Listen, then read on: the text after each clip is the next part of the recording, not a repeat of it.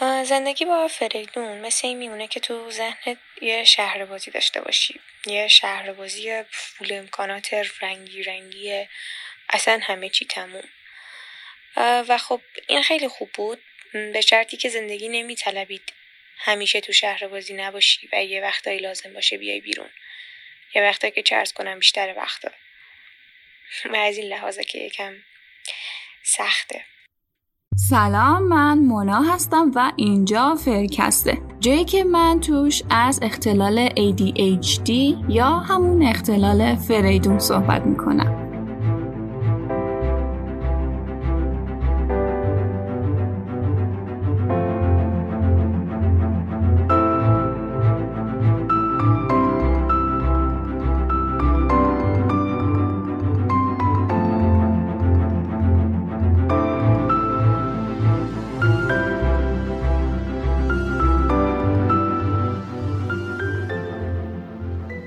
فصل دوم فرکست خیلی خوش اومدی. اگه شما کسی هستین که تو بزرگسالی تشخیص دادین فریدون دارین و برای تست به پزشک مراجعه کردین احتمالا با تشخیص نادرستشون مواجه شدین. یا بهتون میگن استراب دارین یا افسردگی. البته تشخیص اینا از همدیگه کار خیلی سختیه. بستگی به تبهر پزشک داره. مهمون امروزم انسی از تجربه چندین سالش توی مطب دکترای مختلف میگه. انسی چند سال پیش با خوندن علائم ADHD فهمیده که کل زندگیش با نشونه های فریدون زندگی می‌کرده. اما وقتی برای درمان به پزشک مراجعه می‌کنه تشخیص مناسبی براش نمیدن. اگه موافق باشین بریم صحبتاشو با همدیگه بشنویم.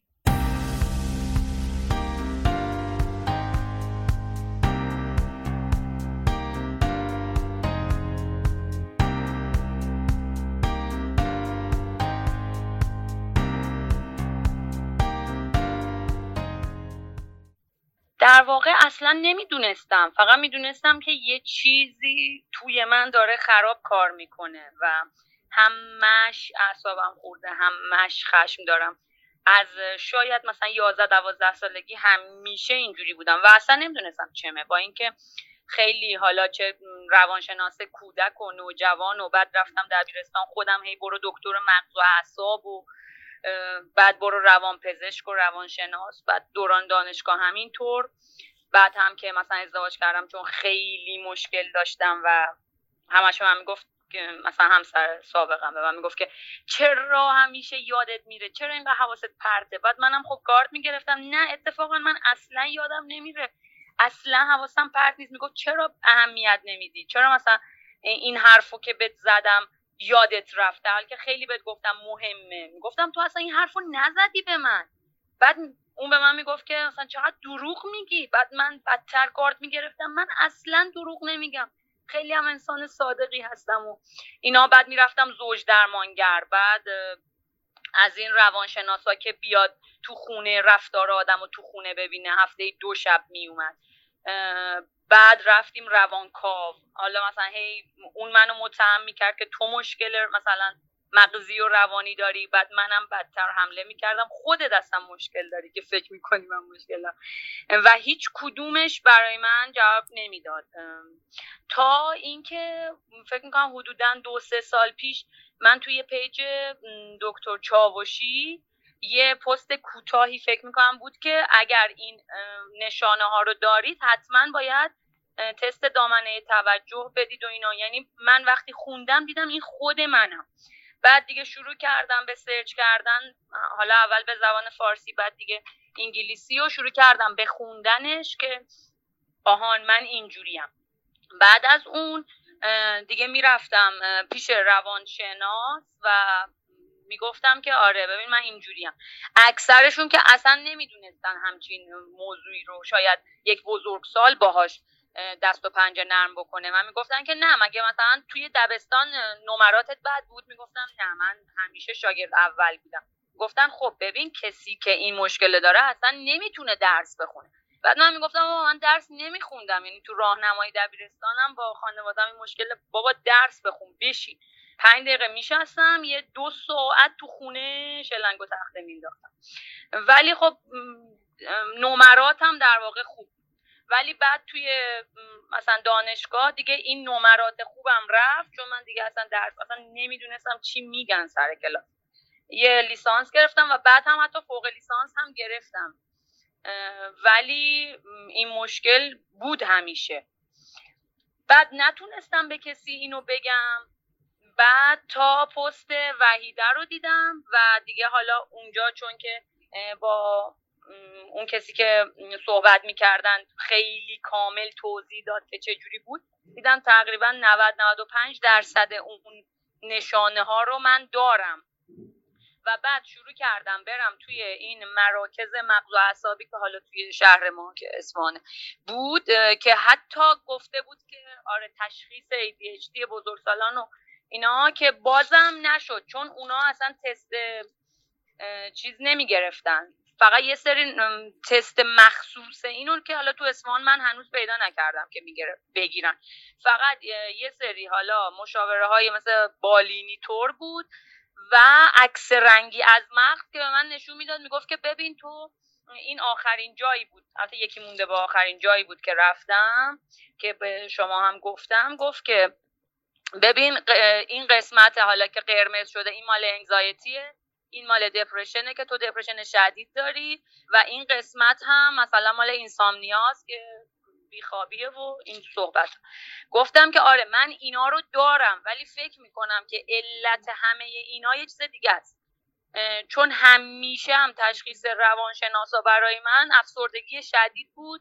بعد قرص می‌دادن قرص خیلی موقت روی من اثر میذاشت. شاید فقط شاید تلقینی بود چون فکر می‌کردم خورده حالم بده. حالم از اون حالت خیلی بدیه بهتر میشه. وگرنه چیز تاثیر آنچنانی نمیدم یه جایی هم که رفتم بعد از اون مرکز حالا اسمش هم مرکز نورون بود. و دو تا تست گرفت و عکس رنگی مقطع گفت نه شما مطمئنا این مشکل رو ندارید. بعد از اون یک نفر به من گفت که تو باید بری پیش این دکترای روانشناختی.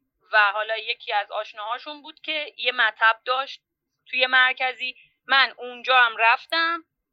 با من صحبت کرد حدود یه ساعت و نیم. و بعد گفت که آره تو اینایی که میگی نشانه ADHD هست. ولی خب گفتم پس اوکی دیگه خوشحال شدم. بالاخره یه نفر اینو تایید کرد. گفت که نه ولی من نمی‌تونم برای تو دارو بنویسم یا راهکاری بدم. به خاطر اینکه تو بس کی رفتی در مورد این موضوع خوندی چیزایی که میگی نشانه های صد درصد اینه. گفتم خب چون که اینجوری بوده توی حالا این سی سال گذشته زندگی من دقیقا همینطور بوده. گفت که نه کلی خندید و گفت تو اینا رو انگار حفظ کردی داری میای برای من میگی. من چه لزومی داره که بیام خودم و حالا با یک مشکل یا اختلال معرفی کنم؟ اگر این, این مشکل رو نداشتم. این دیگه آخرین جایی بود که رفتم و بعد گفت که بعد بیشتر بررسی بشه. یه جلسه دیگه هم رفتم. بعد گفت که در واقع ما نمی‌تونیم این رو برای تو تایید کنیم. اینم خیلی عواقب داره. که من بیام این برچسب رو به تو بچسبونم. گفتم این برای من یه برچسب نیست. این سبک زندگی من شده در واقع. و این دیگه آخرین تلاش های من من چون چهار سال زندگی مشترک داشتم خب تو اون خیلی بیشتر درگیر شدم. خیلی خیلی. و چون که حالا فکر می‌کردم که با همسرم باید به نتیجه برسم اونم خیلی تلاش می‌کرد که بتونیم این جدل های بینمون چیز کنیم. خیلی هی دکتر عوض می‌کردیم هی روانشناس زوج درمانگر. میگم تا اینکه این شده بود که زوج درمانگر می‌رفتیم. دو روز در هفته هم یه دونه روانپزشک خانواده بود روانشناس خانواده که میومد تو خونه. میگو من بر رفتارهای شما رو تو خونه ببینم. من اینقدر که تو این چهار سال دکتر رفتم دیگه اواخر این بود که می‌گفت که تو رفتارهای نمایشی داری. و هر, هر دو جلسه ای که می‌رفتیم زوج درمانگر یه جلسه بعد می‌رفتیم روانپزشک که حالا قرص تجویز می‌کرد و اینا. برای من روی کاغذ مینوشت می‌گفت که اینا رو بگو. مثلا برای من آخرین تشخیصش می‌گفت که اینه که تو رفتارهای نمایشی داری به روانپزشک اینو بگو. چون می‌گفتم که قرصا هیچ اثری رو من ندارن. همون جوری خشمناکم من همون جوری چیزا رو یادم میره. من نسبت به مثلا مهمونیایی که بر همسرم مهمه اصلا اهمیتی نمیدم. یا وقتی میرم اونجا اصلا بهم خوش نمیگذره. در حالی که خیلی تدارک دیدم.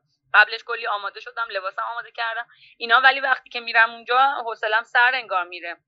هیچ حرف مشترکی با این خانم و آقاهایی که حالا همسن و سال من هستن و تقریبا تو بازه زمانی من ازدواج کردن. اصلا هیچ حرف مشترکی با اینا ندارم. در آخر به من گفت که تو رفتارهای نمایشی و جلب توجهی داری. اینو بگو بهش مثلا. یه بارم به من گفت که تو نوسان خلق داری. اینو مثلا به هم می‌گفتم که آخه چرا من اصلا درست نمیشم؟ چرا؟ گفت به امروز که میری پیش روانپزشک صبح می‌رفتیم روانشناس از می‌رفتیم روانپزشک. بهش بگو که من چیز دارم. رفتارهای نوسانی دارم. یه دقیقه خوبم نیم ساعت بعدش بدم. دو دقیقه میخندم. اصلا اوایل مثلا مهمونی دو ساعت بعدش خیلی غمگینم نمی‌دونم چه. که حتی به روانپزشکم گفتم گفتم که آره برای من الان میگن تو رفتارهای نمایشی داری. گفت که خب اینم همون نمی‌دونم آسنترا و اینا نوشت. گفتم خب من قبلا هم اینا رو خوردم. خب روی من اثری نداشت گفت نه خوب میشه. حالا یه خورده دوزش بیشتره و دو سه هفته میگذره تا اثر بذاره بعدم که گفتم که آره میگه که نوسان خلق داری بعد گفت که خب نوسان خلق با کلردیازپوکساید OK میشه و اینا. در حالی که من این داروها رو هم که میخوردم کلردیازپوکساید پروپرانول آسنترا دیگه اینا بود اواخر هیچ اثری روی من نداشت. تست من قبل از اینکه ازدواج کنم که تست ندادم. ولی بعد که میگم چون خیلی مشکلات عدیده ای داشتم یه دونه اولین تستی که دادم یه تست MMPI بود که فکر کنم مربوط به شخصیت شناسی و تایپ های مختلف شخصیت باشه. اونو که دادم گفت که سر خیلی نترسی داری و خیلی جسوری و گفتم خب اینا باید مشخصات خوبی باشه در واقع توی من. گفت که نه اینا وقتی میاد تو زندگی مشترک خیلی بده. تو باید ملاحظه گر باشی. گفتم من هیچ وقت تو زندگی مثلا نمی‌دونم ملاحظه چی هست. گفت که نه خب باید اینجوری باشه. گفتم خب الان اینجوری هم مثلا چی میشه؟ گفت که روی سری نمودار و اینا که حالا نتایجی بود که کامپیوتر داده بود گفت ببین تو خیلی مثلا های ریسکی بعد خیلی جسوری خیلی بیملاحظه ای و اینا رو مردای ایرانی مثلا قبول نمی‌کنه گفتم خب من چیکار کنم که قبول نمی‌کنم؟ این نتیجه MMPI بود. یه دونه تست دیگه بود. اونو اسمشو نمی‌دونم. که حدود 100 تا سوال بود. می‌گفت که بدون اینکه فکر کنی بله یا خیر بزن. حاضری خودتو مثلا پرت کنی از یه جا پایین. حاضری اگه منافعت مثلا در خطر بیفته یه نفر رو بکشی. چیزای اینجوری بود. می‌گفت که بدون اینکه فکر کنی برگردی سوالو از اول بخونی بله و خیر فقط داشت. اینو بزن که توی اینم گفت که شما خاصیت همدلی نداری با کسی فداکاریت خیلی پایینه انعطاف پذیریت خیلی پایینه. یه چیزای اینجوری گفت. این دوتا تستی بود که در واقع زوج درمانگر برای ما نوشت و بعد رفتیم دادیم. بعد که دیگه توی page آقای چاوشی خوندم که آره این اینجوری و اینا. رفتم دنبال اثبات ADHD هیچ جا از من تست نگرفتن. فقط مثلا صحبت بود و نه تو نداری اینو. نمی‌دونم چون که تو بچگی فلان نبودی. گفتم تو بچگی هم خیلی منو روان پزشک می ولی هیچکس همچین تشخیصی نداده. تا اینکه تست IVA2 دادم. توی همین مرکز آخری که رفتم که اونم گفت که نه تو توجهت اوکیه و یه دونه نقشه رنگی مغز بود که این کلاهایی که یه سری سیمای رسانا بهش وصله. و اونو وصل کرد که خیلی هم دستگاه بوق می‌زد در حالی که کلاه هم رو سر من fix بود. حالا نمی‌دونم علت حالت error طوری چی بود. بعد گفت که فکر می‌کنم که سر تو کوچیکه و کلاه روی سرت fix نمیشه. گفتم کلاه دقیقا رو سر من fix fix ه و سر منو گرفته. گفت نه این فکر می‌کنم کلاه. بعد دیگه گفت که حالا اشکال نداره. با همین دو سه تا سیمی که وصل میشه و اینا می‌گیرم که یه نقشه رنگی مغز داد. یه سری از بخشای مغز شکل مغز بود. قرمز بود و یا نارنجی بود. که گفت اونا بخش انگزایتیه و اینسامنیا و دپرشن شدید. و بعدم به من اطمینان داد و گفت که شما به هیچ عنوان اینو نداری. و بعد من یک بارم برای خودتون توضیح دادم. من خیلی شاکی شدم به اون مرکز چون که اون روزی که رفتم و این درخواست رو دادم گفتم که آره من می‌خوام این رو پیگیری کنم. گفت که برو طبقه دوم پیش یه فامیلی گفت. اونجا که رفتم اتاق کودک بود. بعد به این خانمه گفتم که شما تو این مرکز چه سمتی دارین؟ گفت که من از این بازی درمانی برای بچه هایی که نقص توجه دارن و بیش فعالی دارم ولی تست تو هم انجام میدم. چند تا سوال پرسید و بعد یه تایم گذاشت برای مثلا یه هفته بعد که برم تستا رو بدم. همین IVA2 و همون نقشه رنگی مغز. و بعدم که دیگه نتایج رو من داد گفتم شما مسئول تشخیص بیشفعالی کودکان هستید بعد منو میذاشتین با کسی که حالا ADHD رو تو بزرگ سالان چیز می‌کنه تشخیص میده. گفت نه ما اصلا توی این مرکزه نداریم اینو. ولی من متخصص این هستم و تشخیص میدم. و بعد از اون نقشه رنگ مغزم دو جلسه که حالت صحبت کردم بود رفتم. گفت نه شما مطمئن باش که این مشکل رو نداری. بعد گفت که از نورو فیدبک می‌تونی استفاده کنی برای درمان انگزایتی چون بیشتر این حالا خیلی آزارم می‌داد و اینا. و بعد گفتم که نه من فکر می‌کنم نورو فیدبک یه درمان موقت باشه. من باید یه درمان ریشه‌ای و اساسی پیدا کنم. و حتی یکی دو ماه گذشته بود خود همون خانم دکتری که من باشون تست دادم و دو جلسم رفتم ایشون تماس گرفتن. گفتن که نور فیدبک یکی بوده نمی‌دونم چه جوری بوده. چند تا نمونه برای من توضیح دادن که آره خیلی آروم میشی خیلی ریلکس میشی. حتی اگه یه جلسهشو امتحان کنی متوجه متوجه تفاوت میشی. بعد من گفتم که نه من دیگه کلی هم وقت می‌ذارم هم پول می‌ذارم ولی اینا همه درمان های موقت و ریشه این نیست و نمیاد. از انسی پرسیدم آیا مدیتیشن و ذهن آگاهی یا کلا روش های توسعه فردی رو امتحان کرده یا نه؟ آره مدیتیشن و پنج ساله که من حالا هم کلاس رفتم بعد رفتم یه عالمه کلاس های توسعه فردی. هم کلاسایی که base ش کتاب بود کتاب های دبی فورد و اکهارت توله و اینا بود. هم کلاسایی که نه حالت کارگاهی داشت و خیلی میر. تو مدیتیشن که من اصلا نمی‌تونم بشینم. بعدم به من گفتم پس بخواب. میخوابم هم یه صد بار چشم وا می‌کنم انواع اقسام فکر میان ولی خب واقعا شبایی که مدیتیشن می‌کنم خیلی صبحش بهترم. یعنی واقعا تاثیرش رو می‌بینم. دیگه یه خورده میرم مثلا میگم نفس بکش و یه خورده ذهن آگاه بشو یه خورده هی با خودم تکرار می‌کنم. من الان دارم این کارو می‌کنم که یادم بمونه. من به سختی پیدا کردم ولی پنج سالی هست که میرم این کلاس ها رو. اینا هم خیلی اثر کمی رو آدم می‌ذاره. چون وقتی که من نمی‌تونم یه چیزی رو دنبال کنم بعد همش به من میگن که تو اصلا چیز نداری تداوم نداری. وقتی من میگم چرا من اصلا تغییر نمی‌کنم؟ چرا چیزه به من حالا اون کسی که استاد این گروه هست به من همیشه میگه آخه تو تداوم نداری. بعد تداوم داشته باشی. میگم یادم میره واقعا که این مراقبه رو انجام ندادم.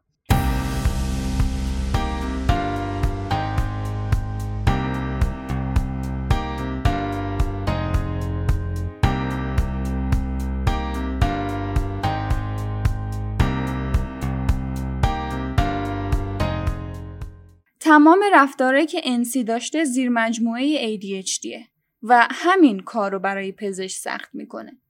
شاید دلیل اثر نکردن داروهایی که مصرف می‌کرده تشخیص نادرست و به دنبالش تجویز نادرست بوده. نکته ای که اینجا مهمه بدونیم اینه که این اختلال هم مثل بقیه اختلالای دیگه از طیف خیلی خفیف شروع میشه تا طیف بسیار شدید. به همین دلیل معیارهای تشخیصی خیلی مهمن. متخصصین هم نمی‌خوان بدون دلیل مردم رو درمان کنن. داستان انسی فرق می‌کنه. اگه شما به پزشکتون علائمی رو بگین که برای تشخیص کافی نیستند یا به عبارتی راهنمای انجمن روانپزشکی آمریکا یا همون DSM-5 اونا رو تعیین نکردن بهتون میگن که اختلال نقص توجه تحت بالینی دارید.